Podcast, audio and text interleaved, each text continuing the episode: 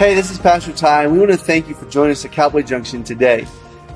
When you hear this message, we want you to know that we've been praying and praying that your faith will grow and be encouraged and challenged. And we really want you to know that we love that you're here. But what would help us is if you would subscribe, rate this, review this, and share it online. You can also help us by partnering with us. And a lot of people call Cowboy Junction home that attend on our online campus. But when you join us financially, you're really being a part of the team. You can easily give a one-time gift or set up a recurring gift at the cowboyjunctionchurch.com/give, and that'll help us so much. Thanks again for being here, and hope you enjoy this message.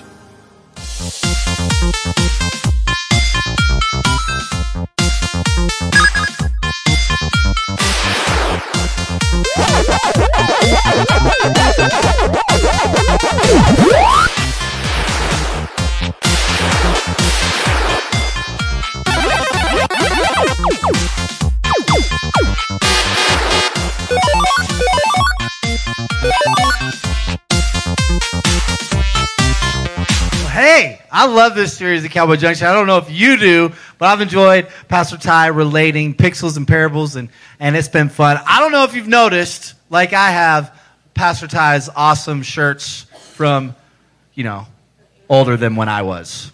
So all I had was a tie-dye shirt from Junction Christian Academy.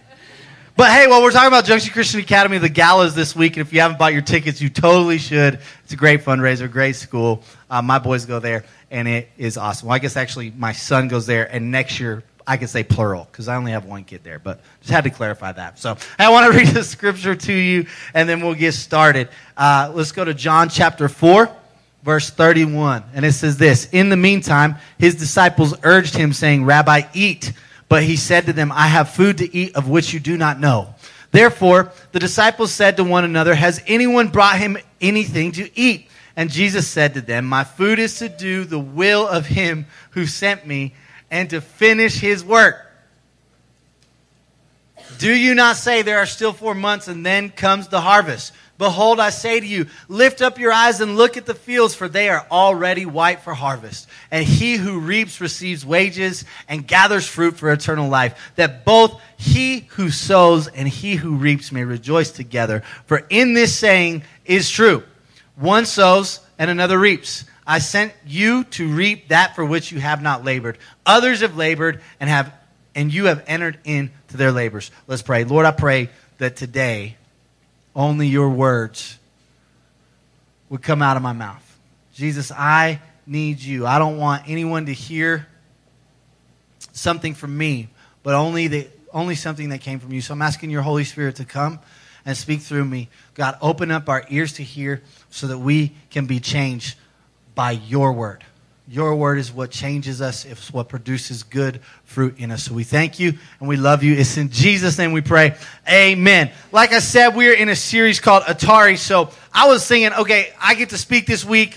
What should I speak on? And I thought, Pac-Man.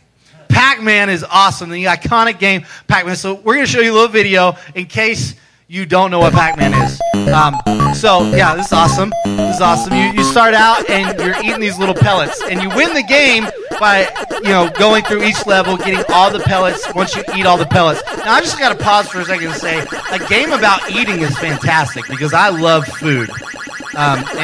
Anyway. So you get these little fruit comes out when you start to get to a certain number of points, and those are worth more points. And then in each four corners, there's a power pellet. When you get the power pellet, then you can eat the ghosts who are trying to chase you and not let you eat food. How mean is that? I mean, seriously. So you run around. This guy's good. Like, he's way better than I am in real life. Like, he I don't know how he's doing that with the joystick. Seriously. Does anyone else's joystick, the joystick gets stuck? It doesn't work. So this is the game, right? And each level, the ghosts get faster, and it gets harder to compete, and you have to clear the level. And this is Pac-Man in essence. This is what you see. Pac-Man.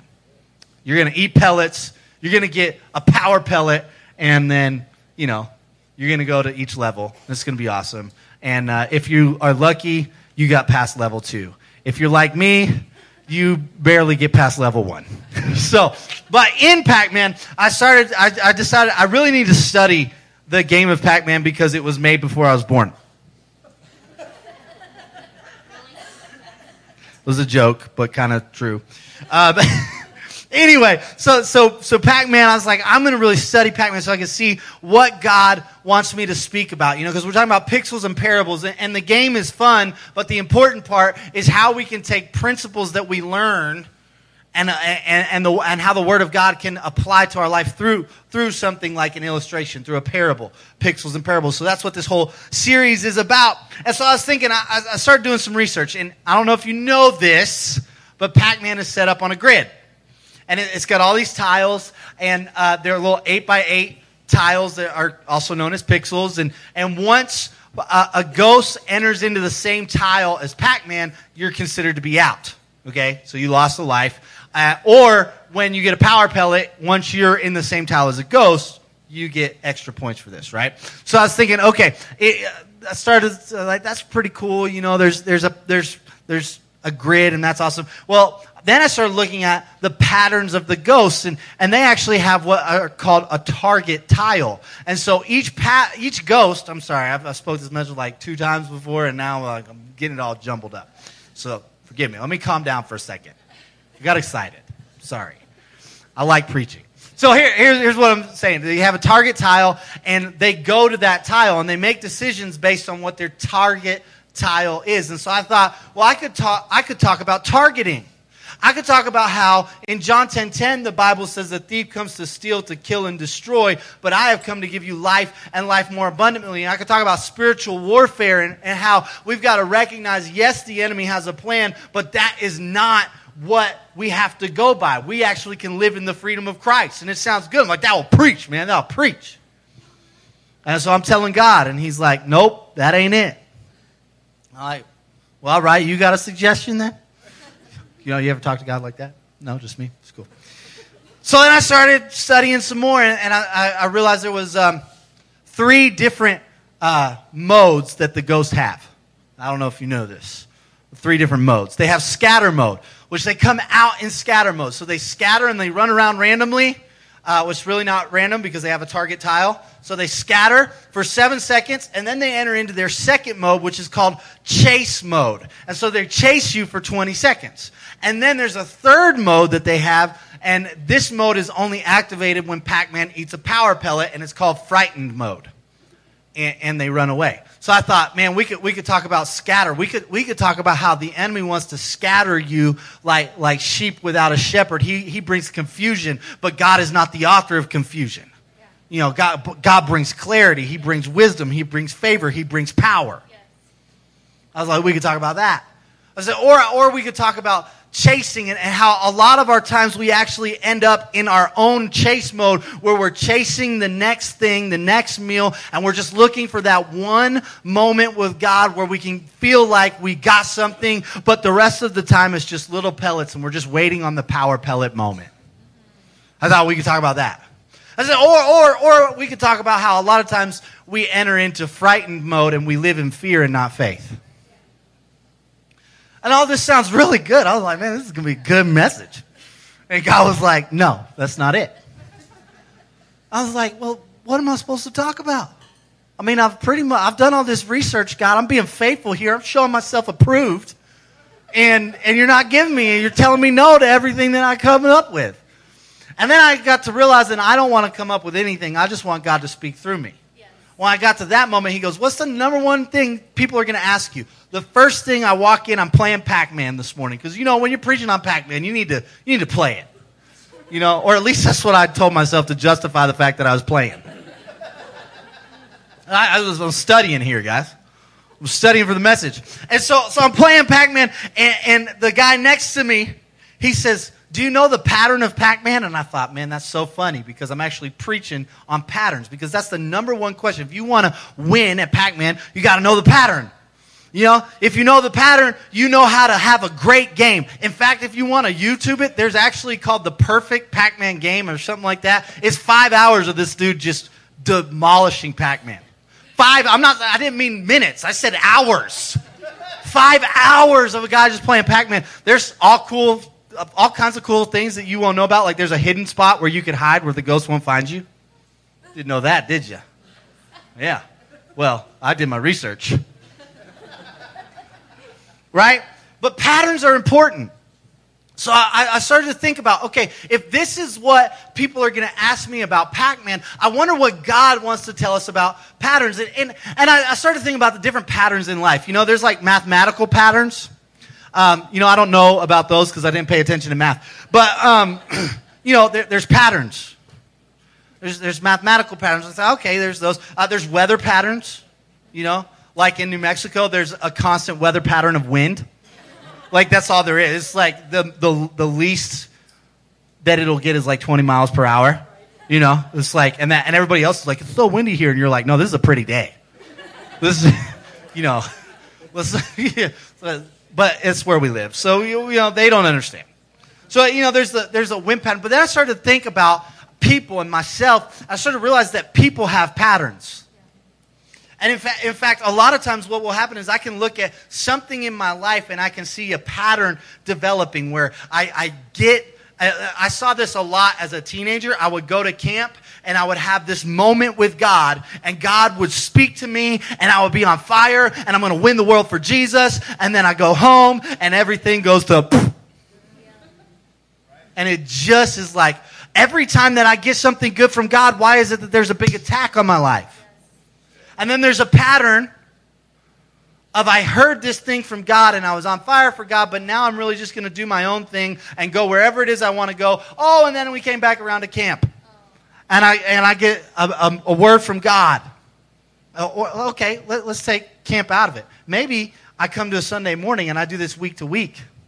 And I get a message from the preacher that comes straight from the mouth of God, and then I leave and I don't know how to apply what he said. And so I just leave it and I never use it. Yeah. I don't know. It's just some patterns, you know. So then I started thinking, okay, well, what does the Bible say about patterns? Because honestly, we could talk a lot about what I think about patterns, but the Bible is probably where we need to go. So in Romans chapter 12, verse 2, it says this: do not conform to the pattern of this world, but be transformed by the renewing of your mind. Then you will be able. Now, hold on. You know, if it says then right here, it means you have to do this part to get to this part. Yeah. Yeah. So he's saying then, once you're transformed, instead of conforming, once you transform by the renewing of your mind, you'll be able to test and approve what God's will is, his good, pleasing, and perfect will. So I started thinking about conforming. You know, and I had a hard time at first because I like to read a bunch of different versions and just make sure that when I'm talking about a scripture that I'm not pulling it out of context, that I'm looking at it fully. And I had a little bit of a hard time because the NIV is the only version that says pattern. The ESV and the New King James, they don't say pattern. It just says, do not be conformed to the world. So I was like, man, well, God, my whole message is wrapped up in Romans chapter 12, verse 2. You better do something. I'm going to need your help. And this is what he said. He goes, go look up the word. And when I looked up the word in Greek, now, I'm not that smart.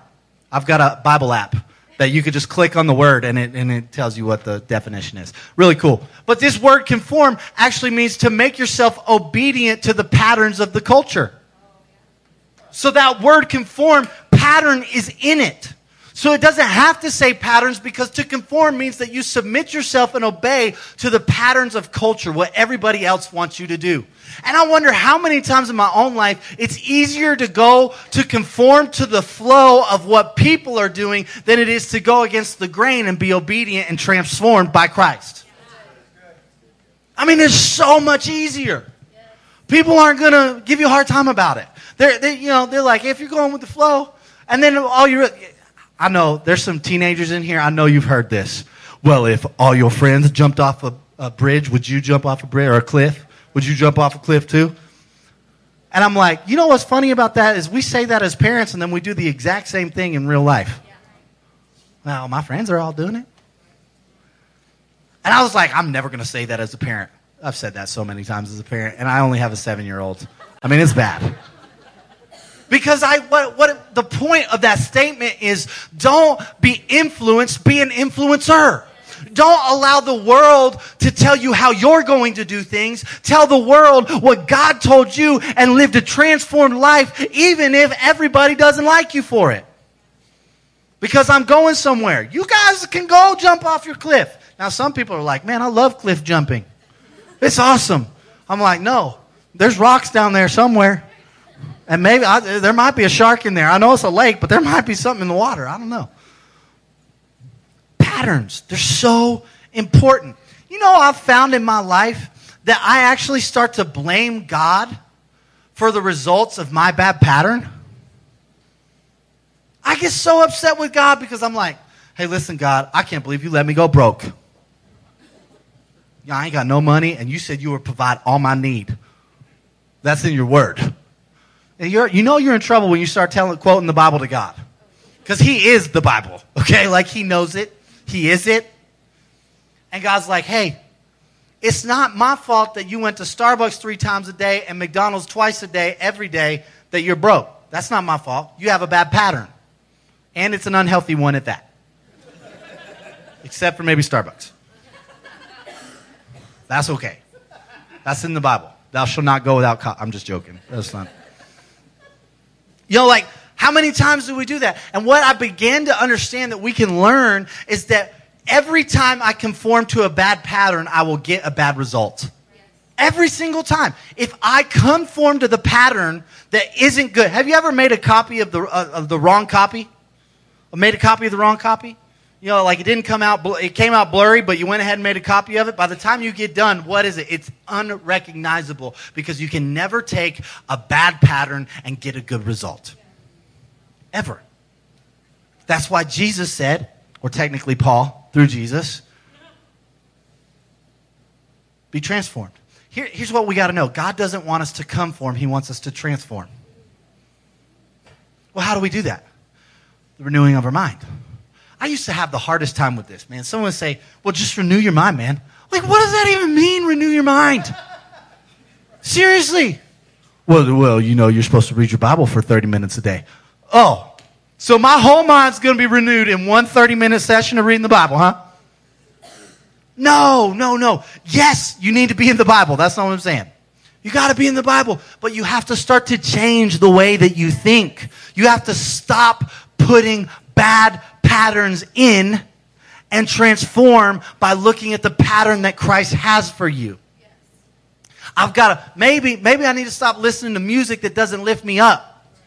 Maybe I need to stop listening to music. Now, listen, if you like to listen to whatever, fill in the blank, as long as you and God are good with it, I don't care. But if you notice that you're always angry or you're always sad or you're always down, maybe look at what you're putting in your heart to see about what you're getting out of it. Because there's patterns. Patterns. They're so important. Because conforming, all it really is it's getting an autopilot and just shutting your brain off and not thinking about your life. That's what Paul's really saying. He's like, man, we get into autopilot. And we just get autopilot mode, and we're like, you know, this is what I do every single day. Routine. I don't even have to think about it. Y'all ever have that moment where you drove home and you got home and you're like, whoa, how did I get here? That's the scariest moment on the planet. I'm like, how did somebody not die? Maybe someone is dead and I don't even know about it. You know? And it freaks me out. I'm like, I don't know how I got here. Why? Because it's such a routine and pattern going home that I can get lost in my thoughts and not even realize that I made decisions without my brain being aware of it because it was on autopilot. And sometimes that's what we do is we actually just conform to the world on autopilot because we're so used to going with the flow that we never turn our brain back on and think about what God has for us to do. Listen, God is not a God that tells you to shut your brain off. He gave it to you. He wants us to use it. He wants us to think. Most of the time I think that I get to a place where I'm like, well, God, you're so much bigger than my brain, so I just shut it off. That's not what faith is. It's using what God's giving you and knowing that there will be times where it doesn't make sense up here, but I know in here that he told me to do it so I can obey it, even though up here it doesn't make sense. It's bypassing. There's times when God asks us to obey and it bypasses our mind and it goes through our faith. There's a big difference between bypassing and shutting off completely. Well, I'm just going to take everything, hook, line, and sinker. That's not what we're saying. God gave us a brain. We got to keep it on. So many times. Anyway, we can move on from that point. We could talk about that point for a long time.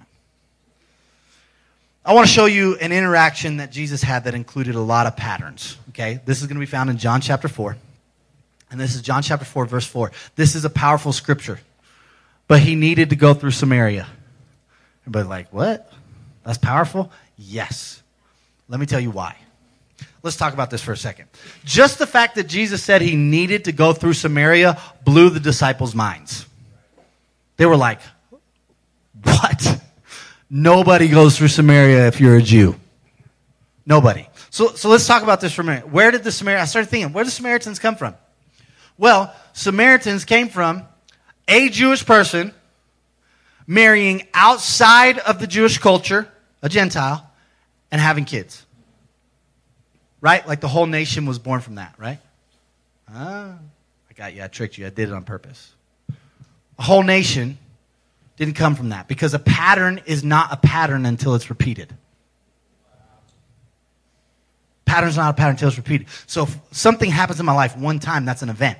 But when it happens over and over and over and over and over and over, now it's a pattern. So in order for the Samaritans to come about, it had to be a pattern of Jews marrying outside of their culture and having children to produce a nation. It happened over and over and over. And this is really interesting to me. And I started to think, you know, because then the Jews, the Samaritans had their own blood. They had Jewish blood. So now you got family problems. You got family members hating family members. I can't believe you married so-and-so. And now we got this issue. And so hate is birthed, even though the place where the Samaritans are at was given to them by Jacob. Do you recognize that name? All throughout the Bible, it says, now the God of Abraham, Isaac, and Jacob. And Jacob gives this land. It's like, man, you're missing out on something that God gave you because of a parameter. See, parameters are limits or boundaries. I wonder how many times in my life I get so uncomfortable with somebody's pattern that I produce a parameter on God's grace. They say, hey, I don't like what you're doing, and so I'm not going to allow God's grace to flow through me to you. I'm out. And I put a wall up. The Jews would literally walk further, cross the Jordan River, which is harder, to get around Samaria because they thought they'd be defiled. And Jesus sits here and says, I must go through Samaria. Mind blown. Why? Because there is no limit or boundary on what Jesus will do to get the gospel to someone who needs it. There is no man-made line that God won't cross to bring freedom into somebody's life. Not one. Not one man-made line that Jesus won't just, you know. That reminds me of a song. There's no shadow. Oh, anyway. Reckless Love. You know, it's a great song. If you don't have it, it'll encourage you. There's a lot of versions. But anyway. Let's keep going. So we're in verse 7. Okay? So Jesus goes to Samaria. He ends up at Jacob's well. It's the middle of the day. It's hot. And we pick up in verse 7. A woman of Samaria came to draw water. Jesus said to her, give me a drink. Now, he's thirsty, clearly. It's noon. He's been walking. He's thirsty. He sits down. He says, give me a drink.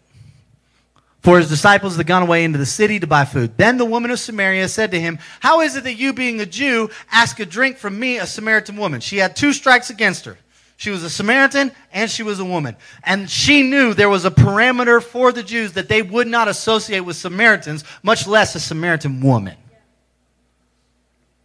For the Jews have no dealings with the Samaritans. Jesus answered and said to her, if you knew the gift of God and who it was who says to you, give me a drink, you would have asked him and he would have given you living water. Jesus didn't show up to get a drink of water. He showed up to bring living water to somebody who needed it. Let's keep going. The woman said to him, sir, you have nothing to draw with and the well is deep. Where then do you get that living water? Now, if there isn't a sarcastic answer in the Bible, this has got to be it. How you going to get the water, Jesus? You ain't got a bucket. Where's your bucket? The well's deep. Where's your rope? How you going to do it? I wonder how many times in my life Jesus has been trying to reveal and provide a need for me, and all I can say to him is, where's my bucket? Where's your bucket, God? How are you going to do that, God? There's no way for you to do that. My brain can't comprehend it, and God's just saying, I'm trying to get something to you, and you're missing the point. I created water. This isn't about water. This is about your soul. It's about your soul. So then she keeps going. Are you greater than our father Jacob,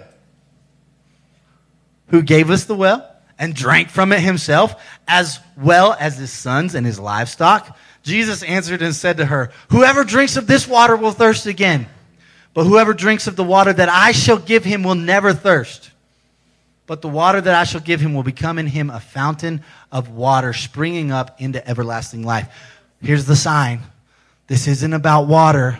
This is about salvation. I'm trying to get you something that you need. And right before Jesus shows her everything, shows her her pattern, all the patterns of her mistakes, all the patterns of her bad relationships, the patterns of her life that have led her to a point where she can't even go get water with her people because even her own people reject her. She has to go in the middle of the day to avoid pain. Jesus says, it's not about water, it's about salvation. I've got something. If you only knew that you've been searching to be satisfied. You've been searching to be accepted. And only in me is there acceptance. Only in me will you find something that won't leave you thirsty again. She's still thinking water. So then it goes on. The woman said to her, sir, give me this water that I may not thirst nor come here to draw. I wonder how many times in our own life we have a well or a place that we go to that represents a point of pain because of our decisions, because of the things that we've done and the things that people know that we've done, and they ridicule us and they make fun of us and they poke at us and they give us all this trouble until we change our pattern to get away from the pain. I wonder how many times this happened in my own life. Jesus said to her, go call your husband and come here. Set up. Jesus done set her up.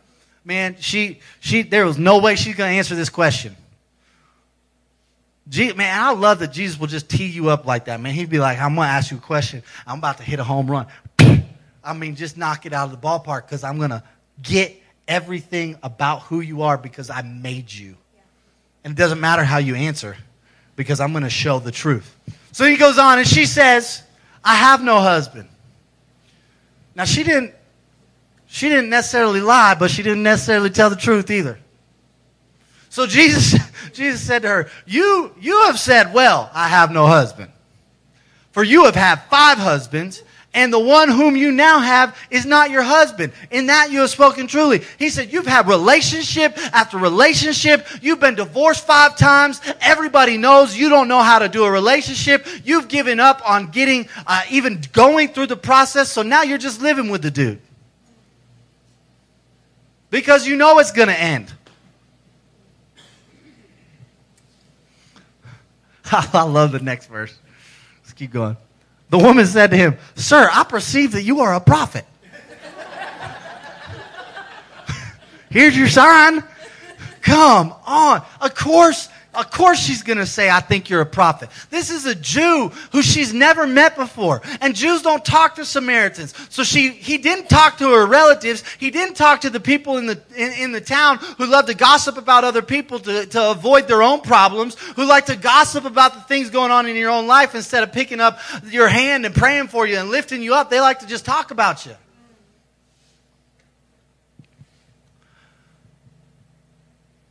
I perceive you're a prophet. Now, Jesus jukes Jesus. Y'all ever heard of a Jesus juke? You know what that is? Let me just explain this. When someone's saying something to you and it's practical, and then they go and be like, well, Jesus, and they Jesus juke you. They change the subject. Will like get you all spiritual? You're like, bro, we were talking about the Cowboys, and all of a sudden you're talking about anyway. So she Jesus jukes Jesus. She's like, our Father is worshipped on this mountain. You know, she gets all spiritual and religious. That's my spiritual and religious voice. And you Jews say that in Jerusalem is the place where one ought to worship. And Jesus said to her, woman, believe me, the hour is coming when you will neither on this mountain nor in Jerusalem worship the Father. You worship what you do not know. We know what we worship, for salvation is of the Jews. Let's keep going. But the hour is coming, and it now is, when the true worshipers will worship the Father in spirit and in truth. For the Father is seeking such to worship him. God is spirit, and those who worship him must worship in spirit and in truth. I wonder how many times I've come into a service and I sing things like, you can have it all, Lord. And then I go home and he asks me to give him something and I tell him no. You can have it all except. That's what I really mean to sing. That's what my life sings. Jesus, you can have everything but this part. And I actually start to conform to the patterns of the world's worship. Let me give you an example. We're fixing to celebrate Easter not that long from now. A few weeks. Right before Easter, a week before Easter, before Jesus' crucifixion, there's this day called Palm Sunday. Maybe you heard of it.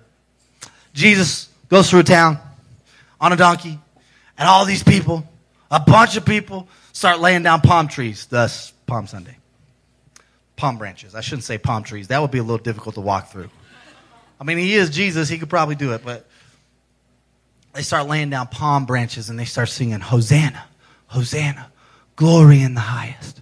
Hosanna, Hosanna, glory in the highest.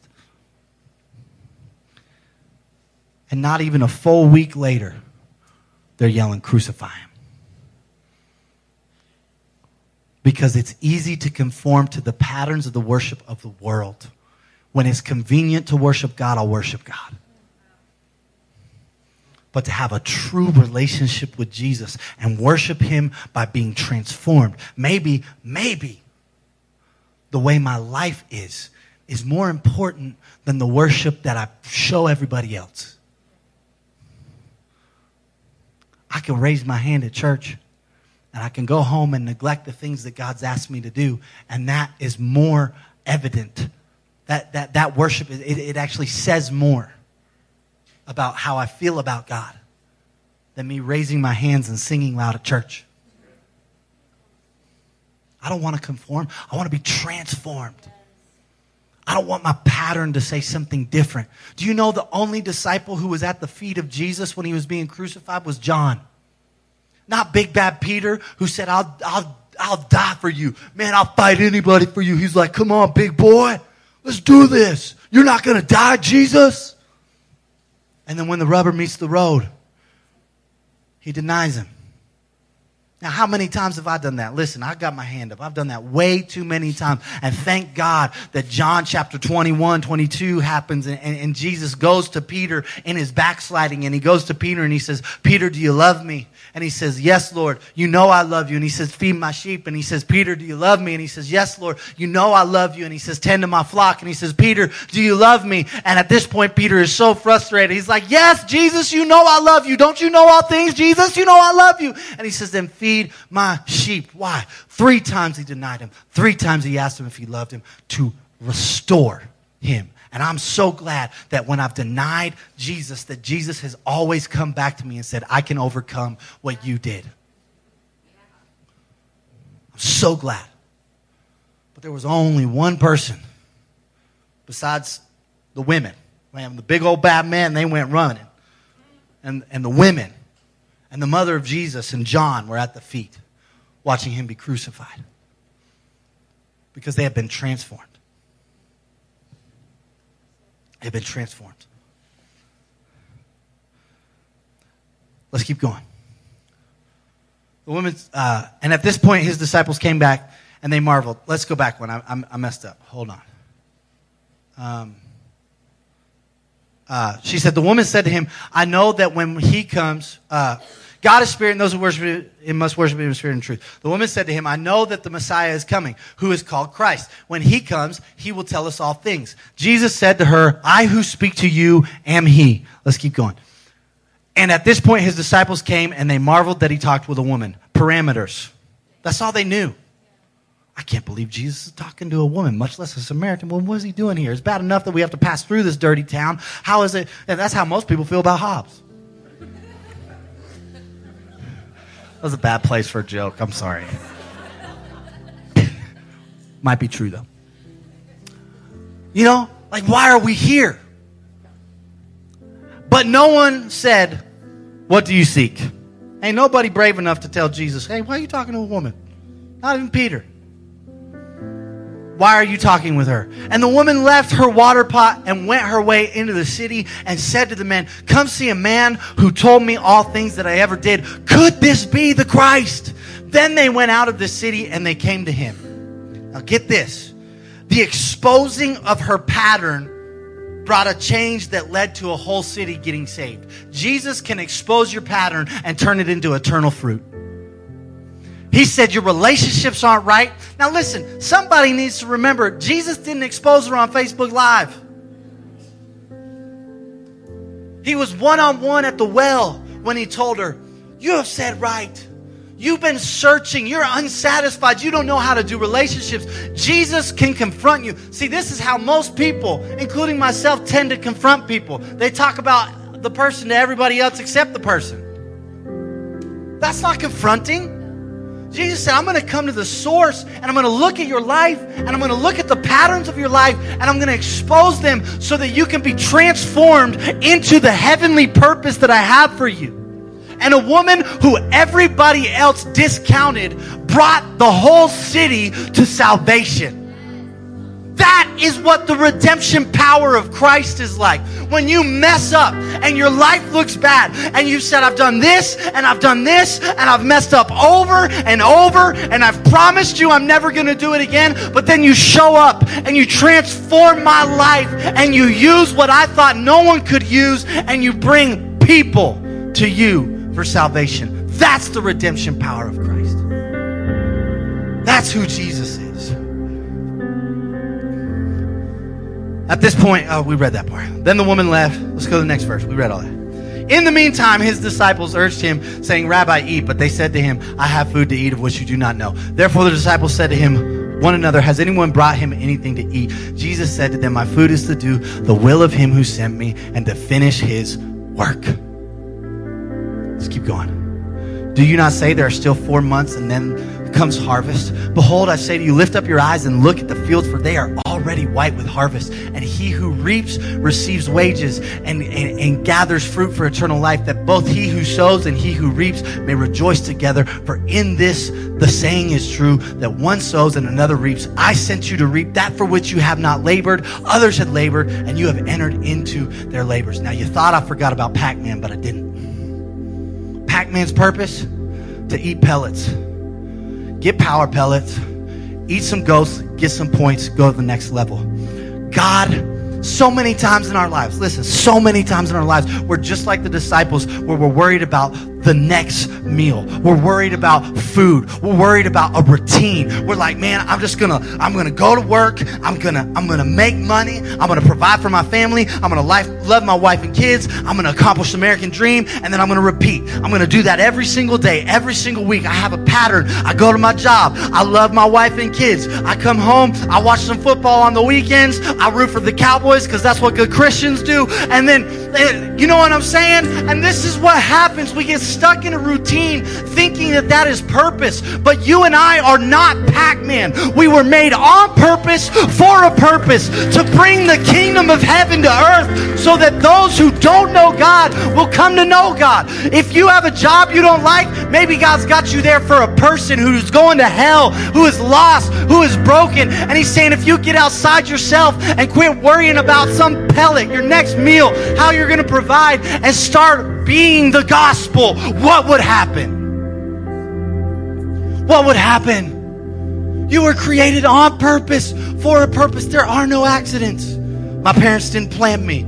Good. God knew you were coming.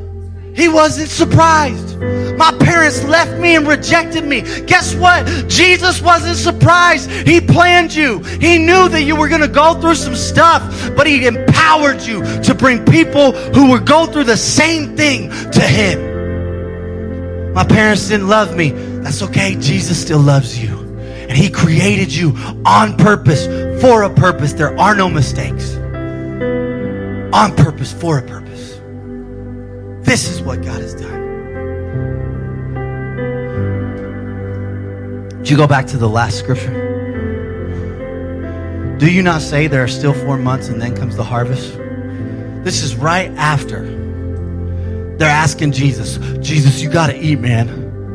You haven't eaten anything all day. It's like they don't know who Jesus is. They're like, do you forget that I fasted for 40 days and 40 nights? Come on. I know how to rely on the Spirit of God. And he says, and then comes harvest. Behold, I say to you, lift up your eyes and look at the fields, for they are already white for harvest. I just wonder if at this exact moment that here comes the whole city of Samaria coming to know that Jesus is the Savior. And right when they think, God, you can't do anything with this, that's when God shows up. That's when God says, look, the harvest doesn't look like what you think it looks like. Because the harvest isn't just a certain people group. It's all people. The gospel is for all people. If I could leave you with one water cooler moment, as Pastor Ty would call it. There is no man-made limit, boundary, or line God will not break to bring freedom into people's lives.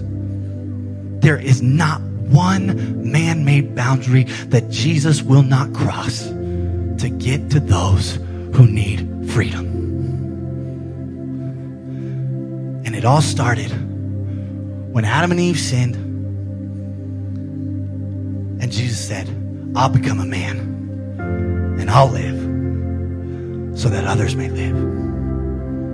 I'll submit myself to this world. I'll give up my throne in heaven. Can you imagine being everywhere, omnipresent, and then being confined to one body? Can you imagine what that felt like? This is what Jesus does for us. This is how good he is. So I've got a question for you today as we end. What if God is trying to get a parameter and a pattern that has been in your life too long today so that he can use you to give freedom to others? If we're going to see the pattern, we have to be honest with ourselves that something's not right.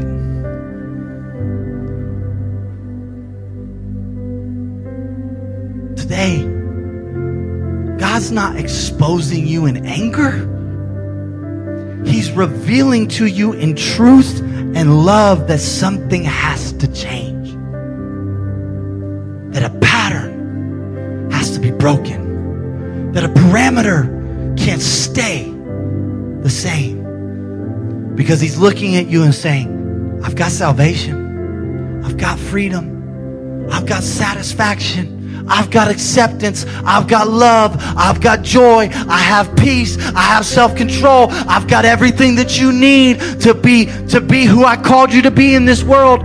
But you got to trade the conforming to a pattern in order to be transformed. That word transform means metamorphosis. The picture is a caterpillar to a butterfly. You won't even look the same when you trade the pattern. But guess what? What transforms the caterpillar? The pressure. God, why are you squeezing me? I'm trying to grow you. Why does it feel like everything's getting tight around me? Like everything that I thought was supposed to happen isn't happening. And he's saying to you today, because you changed the pattern and transformation is coming, and there's about to be something that releases in your life, but you have to go through the pressure. bow your heads and close your eyes with me today?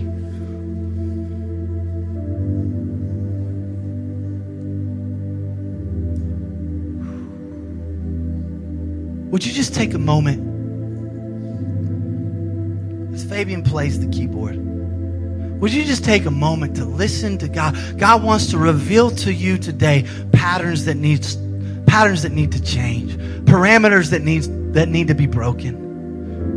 Would you just take a moment as we listen to the Holy Spirit? This is true relationship, true transformation. Come on, let's just listen right now.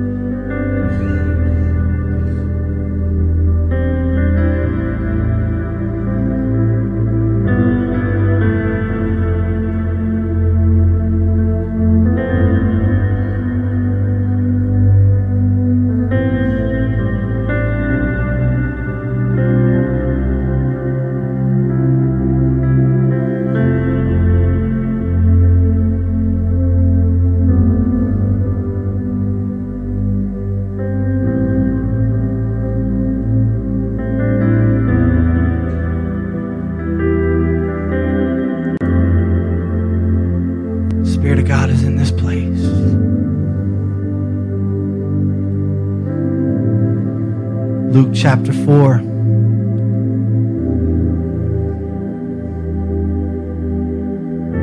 Jesus quoted the prophet Isaiah and he said, "The Spirit of the Lord is upon me to set at liberty the captives, to bring recovery of sight to the blind, to set at liberty those who are oppressed, and to declare the acceptable year of the Lord." Somebody in this room, you've had a pattern of bondage, something that keeps holding on to you,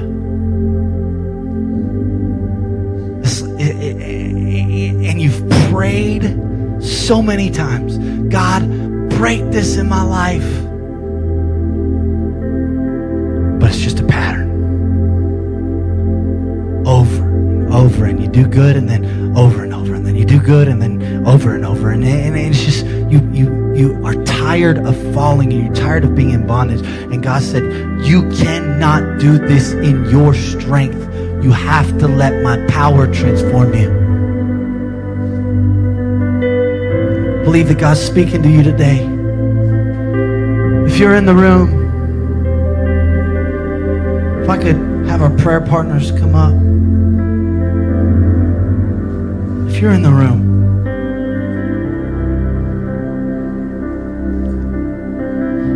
and God's speaking to you about a pattern or a parameter in your life that needs to be changed, that needs to be broken, I want to pray for you, but I got to know who you are. If God's revealing something to you, would you just lift up your hand? Is there anyone in this room who says, "I've got a pattern and I need to break it"? Would you just put your hand up right now? Anybody in this room? See those hands. See those hands. See those hands. You can put them down. You can put them down. I just want to pray for you. Jesus, your word is so clear. We have to be transformed. And so, God, today I pray that the transformation will start with an encounter with the Almighty God. Lord, that you literally set up a Samaritan woman experience this morning at church. They didn't even know what they were coming to, and God started talking to you about the things that you're going through, and he said, "I'm here to give you hope. I'm here to give you freedom. I'm here to give you satisfaction. You have to encounter me." So Jesus, right now, by your power, I break every parameter that's not of you. I break every pattern that's not of you, and I speak transformation in their life right now. Transformation in their life right now. And God, I pray that they would be reminded that right before you talked to the Samaritan woman at the well, you were talking to Nicodemus, and you said, "For God so loved the world that he gave his only begotten Son, that whosoever would believe in him shall not perish but have everlasting life." And then you went to the Samaritan woman and you proved it by going to people who the world would reject. So God, I pray they would be reminded that you love all people, even them when they don't feel like it. And release your power and your freedom in their life. If you're in this place and you've never accepted Jesus as your Lord and Savior, today's the day. Salvation is here. He's saying to you today, I see you fully. I know every way that you've messed up. I've seen your entire life, all the mistakes you're going to make. And I was there at the beginning and in the middle, and you're not even to the end, but I'm in the end, and I see, but I still love you enough to die for you. And all you have to do is accept my free gift. If that's you and you're ready to accept Jesus for the very first time in your life, would you just lift your hand? Is there anybody in the room who says, that's me, I need Jesus? Anybody in the room? Okay. Lord, thank you for today. Thank you for your love and your power. I pray for freedom that would continue, Lord, that you would show them right now, Lord, every person who raised their hand that said, I've got a pattern, God, I pray that you would show them the new pattern that needs to be put in place and the steps they need to take. If they need to call and ask somebody for forgiveness, if they need to say that they release somebody, if they need to forgive somebody, Lord, whatever it is, I pray that they would hear it and obey it. So in your name we pray, and everybody said, amen. Would you stand with me? I want to remind you that our prayer partners are over here, and if you need prayer, we would love to pray with you. It's all throughout the Bible that when we agree together, big things happen. I want to say what Pastor Ty says to you, and I want to add a little to it. He says every single week, I love you, Jesus loves you. Don't you ever forget it. Cowboy Junction, it's time for us to love God and love people with no limits. And I want to challenge you, what if we actually love people with no limits this week? What would happen? Go love somebody the way Jesus loved you and see freedom take place in their life. We'll see you next week.